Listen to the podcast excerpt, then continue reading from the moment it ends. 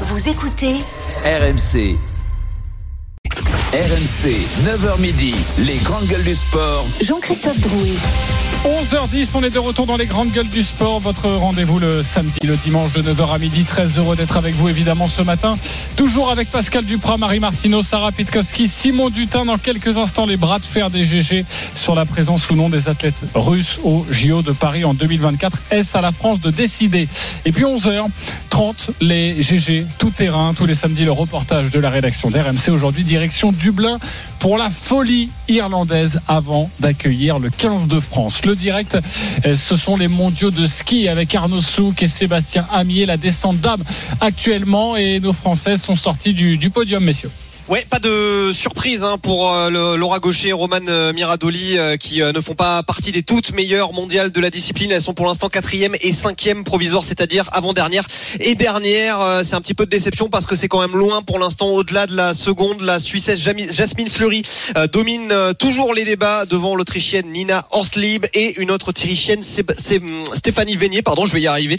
Dans quelques instants, ce sera Sofia Goggia. Et là, attention parce que l'Italienne meilleure du premier entraînement de la descente devrait nous donner une belle référence, elle, la championne olympique. Merci beaucoup Arnaud Souk et Sébastien Amier. Tout de suite, c'est le bras de fer.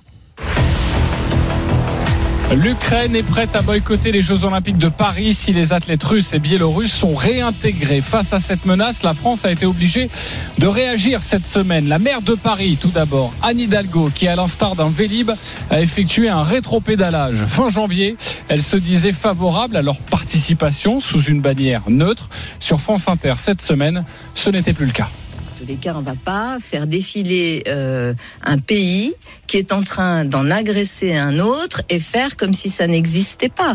Euh, donc, je ne suis pas favorable à ce qu'il y ait une délégation russe au JO euh, de Paris. Mais si Euh, le CIO leur permet de venir à Paris et de concourir à ces Jeux, eh bien, je ne serai pas d'accord avec cette position-là et je m'exprimerai avant. Il nous reste encore un peu de temps avant Mm. d'en décider. un bras de fer peut-être à venir entre le CIO et la France. La position du gouvernement français maintenant, le porte-parole Olivier Véran a aussi été interrogé cette semaine à ce sujet. le CIO a appelé à donner la possibilité à des athlètes russes de participer à des, certaines compétitions sportives internationales sans porter le pavillon russe, mais un pavillon neutre.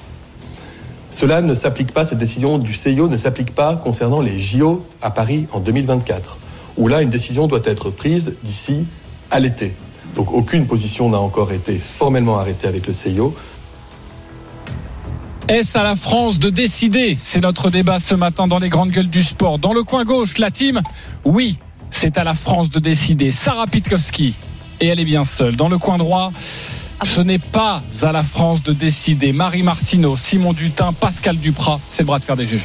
À votre avis, c'est qui le plus fort euh, L'hippopotame ou l'éléphant? RMC, Les grandes gueules du sport. Le bras de fer GG. Vraiment, t'es sûr que l'éléphant il est plus fort que l'hippopotame Vous avez été nombreux à voter sur le compte Twitter des grandes gueules du sport. Pour l'instant, il n'y a pas match. Ce n'est pas à la France de décider 73%, 27%. Oui, la France a largement son mot à dire. C'est à la France de décider. Sarah Pitkowski, tu es derrière. Tu commences ce bras de fer des GG. Euh, alors, euh, déjà, comme on, vient de le dire, comme le vient de le dire le, le porte-parole du gouvernement, jusqu'à maintenant, les athlètes euh, russes peuvent concourir dans les différents pays du monde par l'intermédiaire de leur fédération internationale sous bannière neutre. Aujourd'hui, la question est de savoir si on les laisse participer aux qualifications, puisque les qualifications pour les Jeux vont commencer. Je, si j'entends bien que le CIO est une, un organisme apolitique, euh, néanmoins, ils font du soft power diplomatique depuis la nuit des temps et on le sait. Le CIO a pris des décisions puisque, euh, je vais juste revenir en arrière, elle a interdit à, aux athlètes coréens de participer aux Jeux de Pékin 2022 parce que la Corée n'avait pas envoyé de nation à Tokyo 2021. Donc, le CIO est capable de prendre des décisions par rapport à des nations. Là, on a on a donc une nation qui euh, agresse une autre. Si le CIO dit on va réintégrer les athlètes russes, mais je pense, selon moi, que la dernière entité qui doit valider ou non ça, c'est le pays qui reçoit les Jeux Olympiques. Tout simplement parce que s'il y en a un qui doit assumer les relations diplomatiques de l'accueil de Russes sur son territoire, c'est le CIO ou c'est la France selon vous?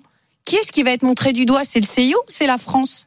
Ça va être la France. Donc pour moi, à partir du moment où le CIO donne vote et donne l'attribution des Jeux Olympiques à un pays, donc à une nation, une ville, une nation. Il faut que le, il faut que le pays soit d'accord avec la décision du CIO. Donc pour moi, je ne sais pas quelle décision sera prise, mais en tout cas, c'est à la France de décider si oui ou non elle souhaite intégrer des athlètes russes. Donc, donc, Sarah, je te, je te loue mon appartement à la Plagne, mais je te dis aussi avec qui tu peux venir en vacances. Ouais, est-ce que tu as le droit de faire? Est-ce que tu vas le faire dans mon Ben, appart? non, il y a un je- je règlement. ne suis Quand tu loues quelque chose, t'as un règlement. T'as un règlement. Ouais, qui t'interdit pas de venir avec qui t'as envie de venir. tu Et, vois. ben, et, et si, Mm. si je loue ta maison à la plaine, tu vas me dire je veux pas, que- je veux pas, que- je veux pas que tu viennes avec un enfant de moins d'un an. Je veux peut-être pas que tu viennes avec un animal. Je veux pas qu'il y ait des euh, soirées après minuit. T'as le droit de me donner un cadre. Non, T'as je- le droit de me donner un cadre. Ouais, mais Ok, dans Et j'accepte du le cadre dans lequel je Le cadre, c'est la charte olympique. l'or- L'organisateur, Oui, mais la charte CIO. olympique, est-ce qu'elle est au-dessus d'un, d'un, d'un, elle est, est-ce qu'elle doit être au-dessus d'un État de droit et d'un État souverain? Mais oui, mais encore heureux. Marie justement. Mais justement, alors moi je suis pas du tout d'accord euh, avec Sarah. Et alors je reviens sur ce qu'a dit euh, Madame Hidalgo. Elle a dit euh, je, je ne pourrais pas cautionner de faire défiler un pays euh, qui est euh, qui a été belligérant. Excusez-moi, l'idée c'est vraiment justement d'oublier que c'est un pays, c'est de faire défiler des athlètes, des athlètes, parce que on ne peut pas euh, les différencier d'autres athlètes simplement sur le fait Bah, qu'ils attention, soient il défile sous euh, un couleur, euh, en fait, pas sous un drapeau Dans un- au départ. drapeau neutre, drapeau Oui, neutre, drapeau pavillon neutre. neutre, comme non, non, comme non, d'autres, mais comme les- d'autres, tout- en fait. toutes les autres nations défilent pas en tant qu'athlètes, ils défilent en tant qu'athlètes d'une nation. Oui, donc pas eux, c'est bien, c'est bien Oui, ça oui, l'idée, c'est de, de les, de les considérer comme des sportifs avant de les considérer comme des Russes. Donc déjà, c'est une première chose. Euh, L'organisateur, c'est le CIO, et donc les règles du CIO sont les premières règles euh, euh, que l'on doit suivre, et à commencer par qui participe à ces jeux, qui participe aux jeux, c'est le CIO qui le, le décide. Nous, on n'est qu'un pays d'hôtes, un pays qui, qui, qui accueille ces Oui. jeux, et si je me souviens bien, on est même allé la chercher cette, cette cette organisation. On a fait un comité d'organisation et Hidalgo et Stonguet, euh, euh, ils auraient vendu leur mère pour qu'on ait les jeux à ce moment-là. Euh, donc euh, euh, donc ça donne quand même une idée. J'ai pas vu Thomas Barr sauter dans les bras de Sébastien Coe euh, pour dire ouais c'est super, on va faire les jeux, on va faire les jeux en France. Non, ça, donne quand même une idée du, du rapport de force quoi. Qui euh, qui décide, qui est au-dessus? Évidemment, euh, évidemment que c'est le comité d'organisation, le comité euh, euh, international euh, euh, olympique. Et imaginez si on va un peu plus loin, si on pousse le- le- le- le- les limites, euh, si chacun des pays hôtes devait dicter ses règles à chaque fois qu'il organise un événement international. Est-ce que vous imaginez la cacophonie du truc? Il y aurait plus aucune règle justement. Et l'intérêt d'avoir un- un- une organisation euh, euh, en dehors de de la politique et des pays, c'est c'est de pouvoir instaurer un cadre qui fonctionne euh, tout le temps et pour tout le monde. Ok. Ok, euh, Simon Dutin, tu voulais réagir là. On est un peu embêté dans cette histoire parce que euh, bon, on sait pas vraiment qui à qui revient la décision. C'est le tiki taka. Tout le monde se, se, se refile la, La patate la patate chaude. Euh, Véran, il a dit non, merci mais non merci. Hop, euh, il renvoie. Euh, je pense que euh, au niveau gouvernemental, ça m'étonnerait pas euh, qu'on ait été un petit peu emmerdé par la sortie de Madame Hidalgo qui euh, se prend pour la patronne de l'ONU euh, alors que bon, Non, elle est, elle euh, aux Ouais, commandes non, de la mairie de Paris. Elle est allée quand même en visite euh, offrir le support de- des Parisiens au peuple ukrainien. Ça leur fait une belle jambe hein, au passage. Euh, donc euh, je ne sais pas si elle croit que c'est elle qui, qui fixe les règles aussi pour pour les Jeux de Paris Elle 2024. accueille les jeux, elle a le droit d'avoir un Bien avis. sûr, quand bien même. sûr, effectivement, elle est passée pas loin d'être présidente de la République, donc euh, à ce titre-là, à ce titre-là, elle s'empare, elle s'empare de, de, de certains enjeux, pardonnez-moi, internationaux. Non, mais de, de, de- de qui se moque-t-on Excusez-moi, toute toute maire de de, de, Paris et, et donc maire de la ville qui va accueillir les Jeux, elle n'a pas à donner son avis. La question, c'est de savoir effectivement, est-ce que c'est une décision du ressort du Mm. gouvernement voilà. Est-ce que c'est Oui, l'État oui. français qui choisit? Et à ce titre-là, il me paraît compliqué d'interdire l'accès de ton territoire ou d'autoriser l'accès de ton territoire euh, à euh, des sportifs de telle nationalité. Mais encore une fois, en en revenant là, en leur disant, mais par contre, vous n'avez pas le droit de concourir euh, aux épreuves sportives organisées. Le CIO, en gros, commence à dire, bon, on découvre pas que Thomas Barr et ses copains sont des pleutres et sont incapables de prendre des décisions courageuses, effectivement, parce que la bannière neutre, moi, je suis désolé, j'achète pour le- les athlètes qui n'ont pas pas trempé dans le système de dopage étatique, institutionnalisé. Ouais. Là, on parle d'un pays en guerre Mhm. euh, tout de même. Donc, je pense que c'est euh, au CIO de prendre ses responsabilités. Le CIO, il t'explique qu'en gros, non, non, non, c'est pas nous qui décidons. Vous savez, ce sont les fédérations internationales qui prennent, qui organisent, euh, en fait, qui se réunissent pour organiser les jeux qui doivent chacune euh, prendre euh, ces Mais donc, décisions. fait, je pense aura que jamais de consensus. je- bah, Plus- plus- évidemment, plus évidemment que le ton table CIO, évidemment que le. CIO, Eh, évidemment fidèle à lui-même, va aller jusqu'à te dire non, on les interdit de concourir sous la bannière russe. Mais quand même, pensez-vous, ces athlètes et tout. Ouais. Juste euh, pour, euh, pour terminer, moi je pense qu'il faut exclure les, les sportifs russes euh, de, de ces Jeux. Il y avait une réunion des ministres des Sports européens hier à Londres, euh, en préambule de laquelle Zelensky euh, s'est s'est- s'est adressé aux différents euh, ministres. ouais. Euh, il y avait une lettre il y a trois jours du comité euh, olympique ukrainien qui est parti à l'attention de, de Thomas Bach, qui rappelle quand même au CIO que là on n'est plus dans un système de, de, de dopage. Euh, 220 athlètes ou coachs ukrainiens tués euh, en- directement par la, guerre en Ukraine. Alors ils affirment que 40 000 euh, athlètes qui pouvaient prétendre à se qualifier pour les Jeux ont dû quitter euh, le pays. 350 infrastructures sportives euh, détruites et rappellent surtout que en Russie peut-être plus qu'ailleurs, il y a une interpénétration entre la politique et le monde du sport. Les Les Lavrov, ils ont tous des fonctions dans Non, mais différentes ça, c'est partout euh, pareil. L'équipe de. Non, France, non, non, non, non, non, et- qu'en Russie plus qu'ailleurs, le sport est un vecteur de rayonnement international. Mais c'est pareil Donc en le CIO Simon. ou la France, il faut en tout combien cas exclure les sportifs euh, Jeux. Je reprends la main. Euh, Pascal Duprat, tu vas évidemment avoir ton mot à dire dans quelques instants. Mais juste Merci. auparavant, je voudrais recevoir euh, notre journaliste RMC Sport, Julien Richard, qui s'occupe de très près de ce dossier. Salut Julien. Salut tout le monde. Salut, Julien. les- On- les GG. On a beaucoup parlé de la position de la France. Vous avez évoqué la position du CIO. Aujourd'hui, quelle est-elle face à, à la menace de, de boycott ukrainienne Alors, vous avez dit pas mal de choses, mais déjà bien préciser que le CIO ne lève pas et n'a pas l'intention de lever les sanctions hein, contre la Russie. Le CIO, en fait, ouvert la porte, ça c'est dans un communiqué du 25 janvier dernier, à une participation donc des athlètes russes et biélorusses aux Jeux de Paris, sous conditions strictes. Alors, quelles sont ces conditions? Participation en tant qu'athlète neutre, donc qui ne Mhm. représente aucun État. Seuls les athlètes qui respectent la charte olympique peuvent participer. Ceux, je cite, et là, il va falloir expliquer comment on fait, ceux, je cite, qui n'ont pas soutenu la guerre en Ukraine. Et au passage aussi, ceux qui auront euh, respecté le, le code antidopage. Le Comité international olympique brandit donc sa mission unificatrice du mouvement sportif, du mouvement olympique, respect de la charte olympique, respect des droits de tous les athlètes à être traités sans discrimination. Je cite là encore le communiqué, il n'appartient pas au gouvernement de décider des athlètes qui peuvent participer à une compétition et de ceux qui ne peuvent pas. Aucun athlète ne devrait être interdit de compétition sur la seule base de son passeport. Donc ce sont des Ouais. recommandations. Le CIO martèle que ce sont donc les fédérations internationales qui prennent la décision. Pourquoi tout ça, ça s'accélère? Euh, On est un peu plus de 500 jours des Jeux et, et les qualifications olympiques ont déjà débuté hein, dans certains sports ou vont débuter dans les prochaines semaines euh, pour d'autres.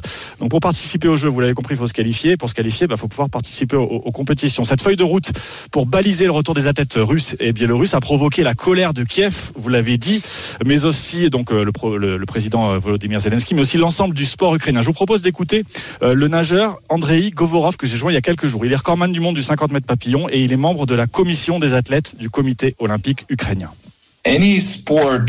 N'importe quel grand événement sportif, et particulièrement les Jeux Olympiques, doit être synonyme de paix. Et nous n'avons pas un pays en paix en ce moment. Même s'ils participent sans drapeau, tout le monde saura qu'ils sont russes. Et puis, je ne suis pas certain que les athlètes russes soient contre la guerre. La plupart d'entre eux est fiers de ce qu'ils font. Et c'est inacceptable. Ils vont utiliser ça pour faire de la propagande, c'est certain. Je ne peux pas respecter les gens qui vont participer à ces compétitions pour la Russie parce qu'ils font partie du système. Il y a une réunion importante du CNO ukrainien le 15 février où la question du boycott des Jeux de Paris sera évoquée. Cette menace du boycott qui a été brandie par Kiev et qui a fait hausser le ton de Thomas Barr.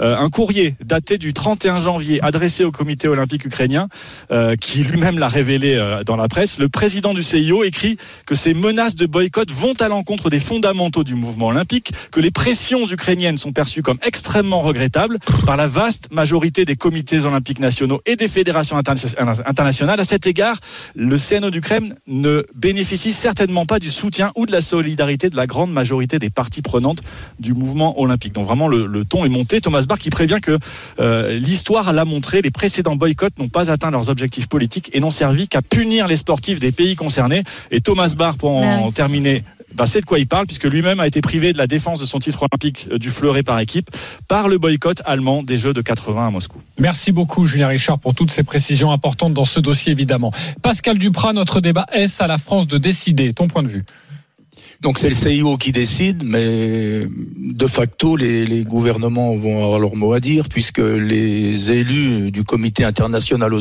olympique sont euh, des produits des fédérations internationales. Donc les fédérations, elles sont sous l'égide des ministères euh, des sports. Donc il, va y avoir euh, bien sûr des consultations et dire aujourd'hui quelle est la bonne posture, ben c'est délicat, certes. Il y a une chose de sûre, c'est que quand on est ukrainien, si on se pose du côté ukrainiens, il est bien normal qu'ils entendent à ce que les, les, Russes ne soient pas participants des Jeux Olympiques euh, en 2024 en France. Cela dit, euh, faire le, disting, le distinguo entre le sport et la politique, mais il n'y a pas mieux que le CIO pour ça. Et son symbole, c'est cinq anneaux, cinq anneaux qui sont entrelacés. Et je pense que les, les sportifs russes, s'ils participent aux Jeux Olympiques à Paris, sont pas là pour faire des revendications de la propagande. Ça, j'arrive pas à le croire. Ok, tu n'arrives pas à le croire. Vous avez entendu justement mais ce non. nageur hein, qui dit le contraire et qui dit, moi, pour moi, les, les, les, les Russes euh, seront évidemment euh, propagandistes, euh, appelons-les comme ça. C'est son discours. Vitaly Klitschko, le maire de Kiev et ancien champion du monde de boxe, on en a suffisamment parlé, estime que les athlètes russes doivent dire stop à la guerre en Ukraine avant de pouvoir envisager de participer aux Jeux Olympiques de, de Paris. Votre regard là-dessus ah, On sait ce qui leur tomberait dessus si vraiment ils prennent la parole euh, ouvertement. C'est enfin, quand même compliqué. Ont-ils ont réellement le, le, le, choix? Ce que je voulais rappeler, c'est que le président du comité olympique euh, russe, il y a quelques mois, euh, a déclaré euh, les athlètes russes sont des citoyens russes et à ce titre, servir leur pays et donc participer à la guerre est pour tous un devoir honorable. Donc, euh, si tu rajoutes à ça le, le président du comité olympique russe, ah oui. euh, qui a rappelé qu'en gros, bah, athlète ou pas, euh, citoyens russes, et ils étaient euh, honorés de faire leur devoir et de, et de participer à l'effort de guerre. Et alors ça, évidemment, c'est pas propre à la, à, à, la Russie. Il y a quand même énormément de d'athlètes russes qui sont affiliés. Alors j'ai trouvé des articles qu'en anglais, je, je, ne sais pas, je, je, ne sais pas vous le dire en français, au Central Army Sports Committee en Russie. Bon, qui en gros, ils ont tous plus ou moins des attaches, que ce soit des contrats pour gagner un petit peu leur vie, pour les oui, sportifs. comme en France. Comme ça se fait effectivement beaucoup dans d'autres pays. Mais ce que, ce, ce, que je voulais rappeler, c'est que si on attend des grandes décisions du CIO, outre les mauvaises habitudes euh, qui nous ont donné ces dernières années, j'ai cherché un petit peu un, un, un, précédent.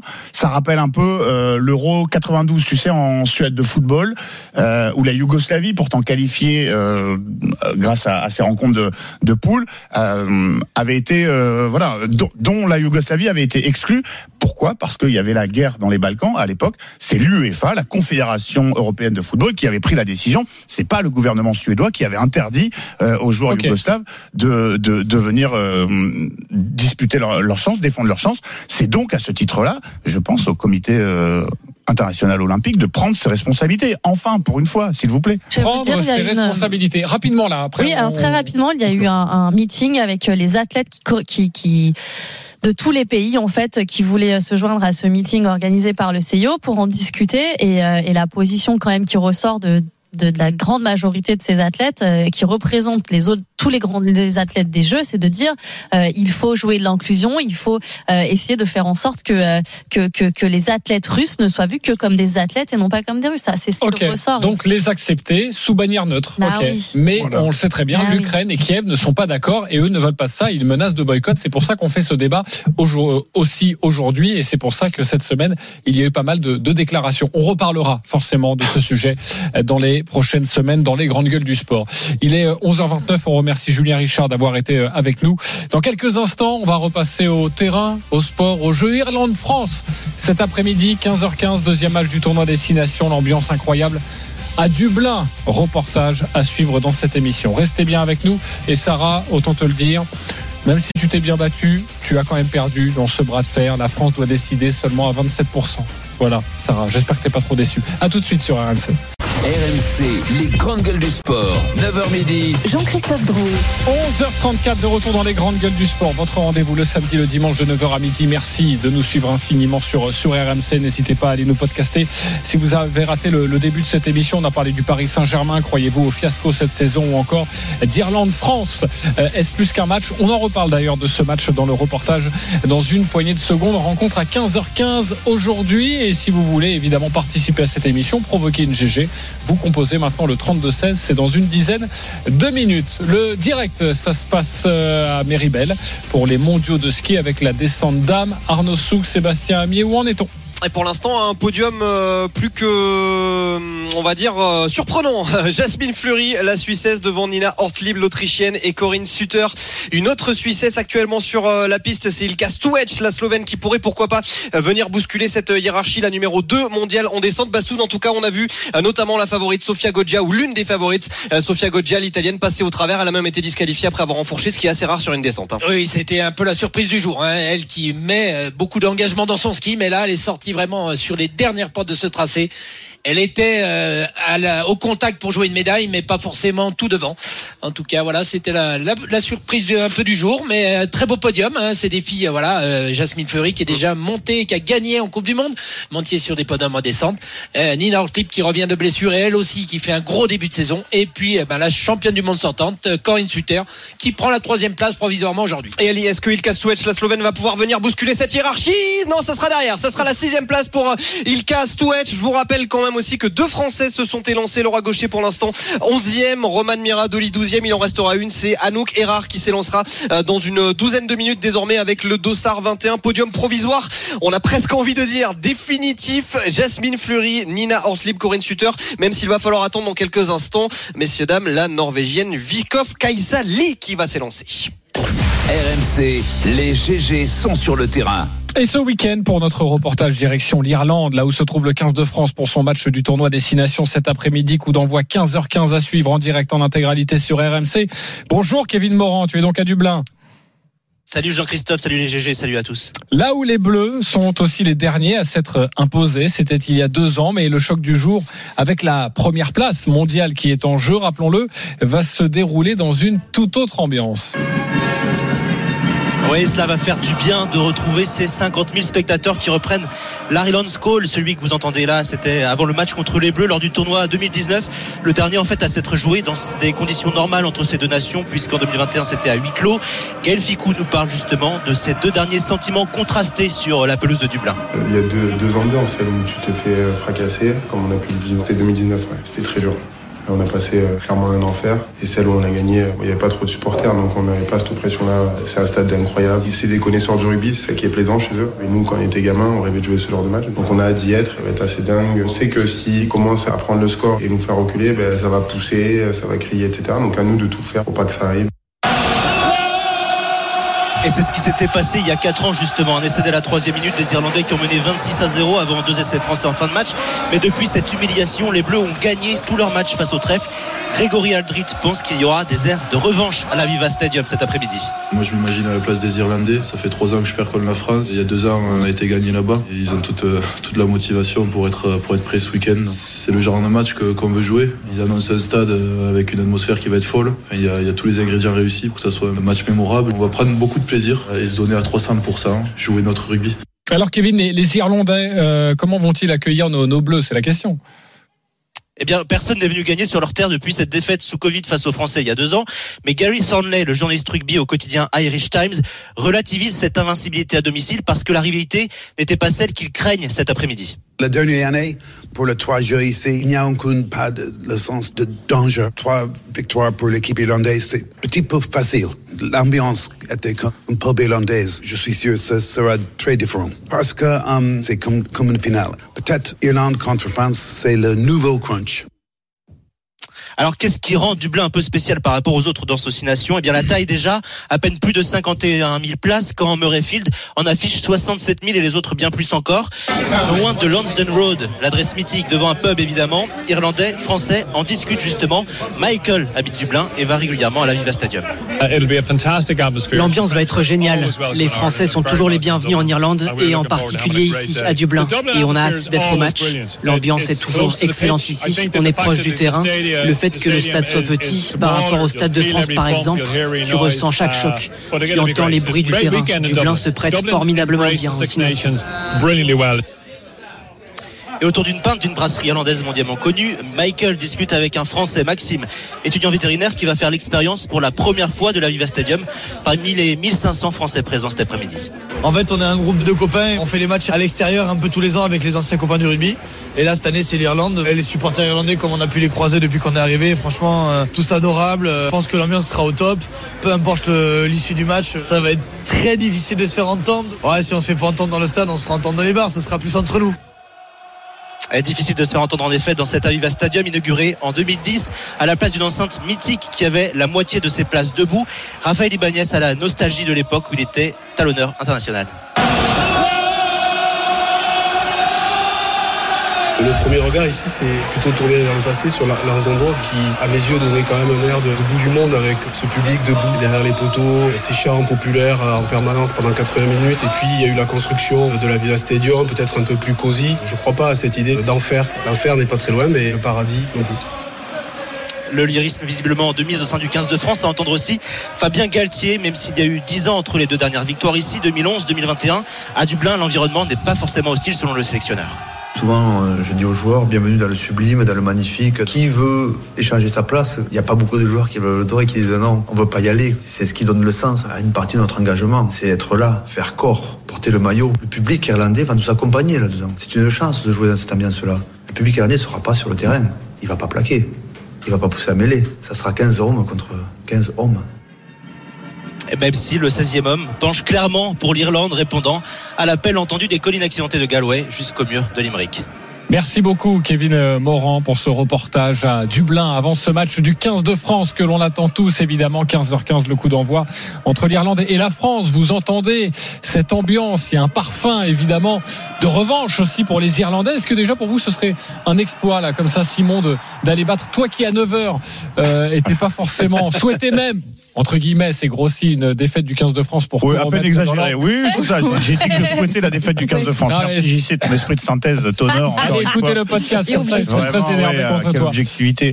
Oui, ce serait un exploit parce que j'ai dit que c'est non, c'était pas plus qu'un match, mais c'était un énorme match, effectivement, décisif à la fois alors pour l'hégémonie mondiale, pour la confiance que tu veux, et euh, très certainement pour euh, le sort euh, de, de, de, ce tournoi des destinations. On a peut-être deux des meilleures équipes actuelles. On a en tout cas, et ça c'est une certitude, les deux euh, récents euh, meilleurs joueurs du monde, en tout cas élus euh, comme euh, à la fin des, des, deux dernières saisons. Donc effectivement, même pour le grand public, les gens qui s'y connaissent un petit peu moins comme moi, c'est il y a y a ce petit côté attrayant. Et puis effectivement mythique, la Viva Stadium, anciennement Lansdowne Road, effectivement, c'est euh, je sais pas c'est quoi l'expression, le, le poncif, une, une cathédrale, un, un des temples du rugby mondial. Donc voilà, aller gagner en Irlande, effectivement, ce serait monstrueux. Juste, c'est marrant parce que euh, sur l'année écoulée, la France marque plus de points euh, par match, mais marque un peu, un peu moins d'essais que les Irlandais. Et les Irlandais euh, encaissent moins de points, mais un petit peu plus d'essais par match que euh, les Français. Donc un rapport de force Ouais, équilibré.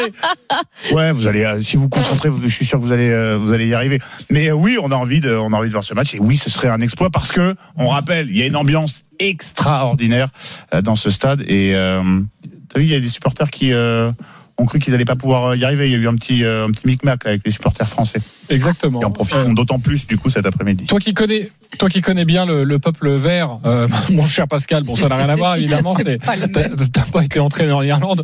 Non mais euh, est-ce que ce serait un exploit d'aller gagner là-bas dans cette ambiance? La confirmation du, de l'énorme potentiel de l'équipe de France surtout. Euh, et puis euh, un ascendant psychologique, quoi qu'on en dise, pour euh, la victoire finale dans le tournoi Destination et en vue de la Coupe du Monde dans sept mois. Moi, je peux pas sortir de ce cadre-là. L'équipe de France a la possibilité de marquer les esprits en réalisant cet exploit, donc de gagner en Irlande. En Irlande.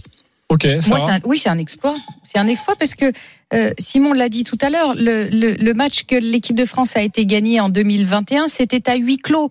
Donc oui, c'est un match gagné, mais pas dans des conditions. Et on sait la valeur du troisième homme. On l'a entendu dans le reportage. Cette ambiance, les Irlandais qui vont pousser derrière, on sent qu'il va y avoir, euh, une ambiance très particulière, sans animosité, mais forcément que l'Irlande est favorite et que si la France arrive à les chipper ce- cette victoire en Irlande pour la deuxième fois euh, en, en- si peu de temps, bah, c'est c'est de l'ordre de l'exploit. Marie, évidemment. Marie, personnel, merci. Ouais, exploit. Ok, exploit, bravo, merci. Voilà, esprit de synthèse. 11h44, on se retrouve dans quelques instants pour la suite des grandes gueules du sport et c'est à vous de jouer. Vous êtes des grandes gueules, vous les auditeurs, vous composez le 32-16 et j'ai notamment Valentin qui nous appelle parce qu'il habite à proximité du domicile de Neymar et il a des choses à nous dire. Ah, bah alors, excellent, Voilà. excellent. On veut en savoir plus. Ok, allez à tout de suite sur RMC, restez bien avec nous. RMC, les grandes gueules du sport. 9h midi. Jean-Christophe Drouet. 11h46 de retour avec vous, avec les grandes gueules du sport ce matin. Pascal Duprat, Marie Martino, Sarah Pitkowski, Simon Dutin. Sachez qu'à partir de midi, les paris RMC autour de la rencontre, notamment Monaco, Paris Saint-Germain. C'est cet après-midi à 17h, après-midi de feu sur RMC. Vous l'aurez bien compris avec cette Irlande-France. Tout de suite, c'est à vous de jouer les auditeurs. RMC. Les grandes gueules du sport. Et vous Vous composez le 32-16 comme Valentin. Salut Valentin. Salut. Salut Valentin. Merci d'être avec nous, Valentin. Valentin, tu veux t'attaquer à qui ce matin? Ah, je voulais m'attaquer à Marie. Marie, sur quel Ouais. sujet? Pourtant, je l'aime bien hein, sur le sur le sujet de, de, de, de Neymar, bien sûr. Alors Neymar, je rappelle les informations du Parisien hier, les voisins, les riverains, le maire, euh, visiblement sont excédés par les fêtes à répétition chez Neymar et pas forcément de Neymar parce qu'il invite évidemment plusieurs euh, copains à vivre chez lui. Donc euh, c'est pas toujours lui le, le fautif. Hein. C'est Évidemment. toujours important de le. Il invite de- évidemment de des copains à vivre chez lui, comme nous tous d'ailleurs. Fait C'est tout sûr. ça. Oui, bah, c'est un, c'est un mode de vie, voilà. Tu viens dormir à la maison, hein, j'y sais. Ah bah écoute ce soir, avec grand plaisir. Euh, pardon, Valentin, c'est à toi de, de jouer. Pourquoi t'es pas d'accord avec Marie? Ah, parce que euh, voilà, moi je témoigne des gens en tant que voisin proche. Hein. Je suis pas, je suis pas euh, très très, je suis pas Monsieur le Maire, mais je suis, j'habite pas très loin de chez lui. Et euh, c'est marrant que ce soit celle-là qui sorte parce qu'honnêtement c'était euh, la plus soft, on va dire, jusqu'à 23h45. J'avoue, euh, c'est pas dérangeant. Mais moi, depuis que je suis là, il y en a eu 4-5 et franchement, euh, c'est euh, une fiesta à chaque fois jusqu'à 6, euh, 5 heures, 6 heures du matin. La dernière en date avant celle-là, c'était euh, le après le match euh, Brésil-Tunisie au Parc des Princes, où euh, à 23 heures, je pense que toute la sélection brésilienne a débarqué chez Neymar, et là, c'était fiesta en plein milieu de semaine jusqu'à 6 du matin. Et t'étais c'est- pas invité, bah t'es rageux parce que t'étais pas invité en fait, Valentin. Est-ce que, euh, au- au-delà de l'information qui évidemment prête à sourire, mais euh, Ouais. ça, tu, tu, tu penses que ça gêne? Parce que quand même le maire euh, Luc Wattel euh, parle de quelqu'un d'irrespectueux euh, quand il s'adresse de quand il parle de Neymar. Pardonnez-moi, Valentin. Ah bah, je pense qu'il y a, ouais, mais il y a, il y a dû avoir euh, des, des- des voisins, même euh, j'ai vu la police qui s'est passée, euh, mais mais euh, il passe, mais il se passe rien derrière parce que comme on le voilà, comme on le dit, euh, 135 euros d'amende pour lui, c'est pas grand chose, donc il préfère payer et continuer à faire la fiesta. C'est juste voilà, c'est un peu, c'est un sujet léger hein, pour mettre ça dans le contexte, mais c'est un peu le deux poids deux mesures quoi entre Neymar et et, et, et l'individu lambda euh, qui ferait la même chose, ce serait pas les mêmes euh, les mêmes conséquences, on va dire. Ok. Mais C'est vrai que si j'avais pu être invité, euh, Oui, pas voilà, c'est ça. On y revient. Donc t'étais pas forcément d'accord avec Marie qui qui disait mais laissez-le tranquille quoi. Ouais, c'est un peu ça l'idée. Ouais. Marie. Bah non, mais après moi je, je disais pas laisser, laisser, laisser le tranquille, c'est juste euh, j'avais l'impression que euh, euh, ce cher monsieur Wattel on voilà montait ça Le en maire. épingle parce que parce que ça il en a il a intérêt à le faire aussi voilà c'est c'est de bonne guerre quoi. Ce que j'allais dire, deux poids, deux mesures, tout de même, euh, le maire, il se déplace pas euh, au domicile de tous les gens qui font du tapage nocturne.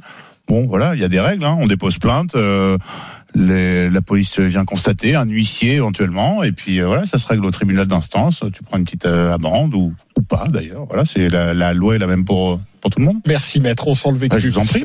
Merci Valentin d'avoir été avec nous et d'avoir composé le 32-16.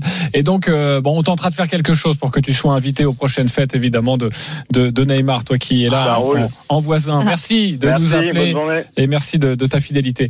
Euh, le ski, les mondiaux, on va prendre le pouls car la dernière française euh, s'était lancée et vient de, de terminer Arnaud Souk, Sébastien Amier.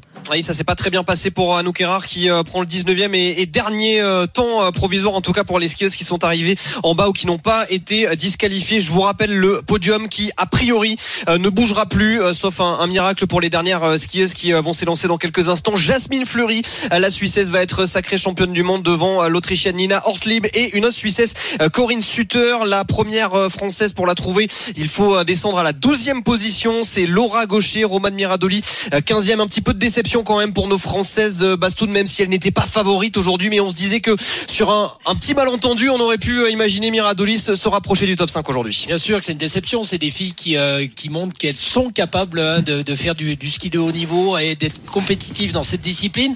Elles nous le montraient en Coupe du Monde. Maintenant, il a manqué voilà, un petit peu de folie aujourd'hui sur certains passages et, et d'engagement peut-être aussi. Alors c'est facile à dire à chaud. En tout cas, oui, c'est une déception parce que 12, 15 et 19, euh, c'est pas euh, leur vraie place. Et en tout cas, ça nous montre une fois de plus que ce sont des courses particulières, ces courses d'un jour, ces courses de, de grands championnats, puisque Fleury, Hortlip, Sutter, c'est quand même un podium auquel on ne s'attendait pas. Franchement, aujourd'hui, euh, Sofia Goggia ayant par exemple été la numéro 1 mondiale disqualifiée. Merci messieurs, on vous retrouve demain pour euh, la descente homme évidemment et on sera là dans les GG pour, euh, pour en parler.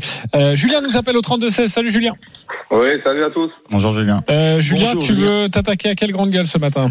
Euh, J'aimerais parler avec Monsieur Duprat. Ah, vas-y, sur quel sujet? Ouais, bah déjà, je remercie euh, les GG du sport d'avoir pris du temps pour parler un petit peu de l'arbitrage. Moi-même arbitre dans le monde amateur, c'est vrai que euh, on est toujours mis en avant pour euh, nos erreurs ou euh, notre les, les, toutes, les décisions qu'on peut prendre à chaque match en notre âme et conscience. Et c'est vrai que la réaction de M. Duprat, qui a porté peu d'intérêt au sujet quand vous avez fait le tour de table à l'issue, euh, et qui s'est plaint de l'autoritarisme des arbitres dans un premier temps, euh, j'aimerais réagir à ce sujet-là parce que les arbitres autoritaires, il doit sûrement y en avoir, j'en suis certain.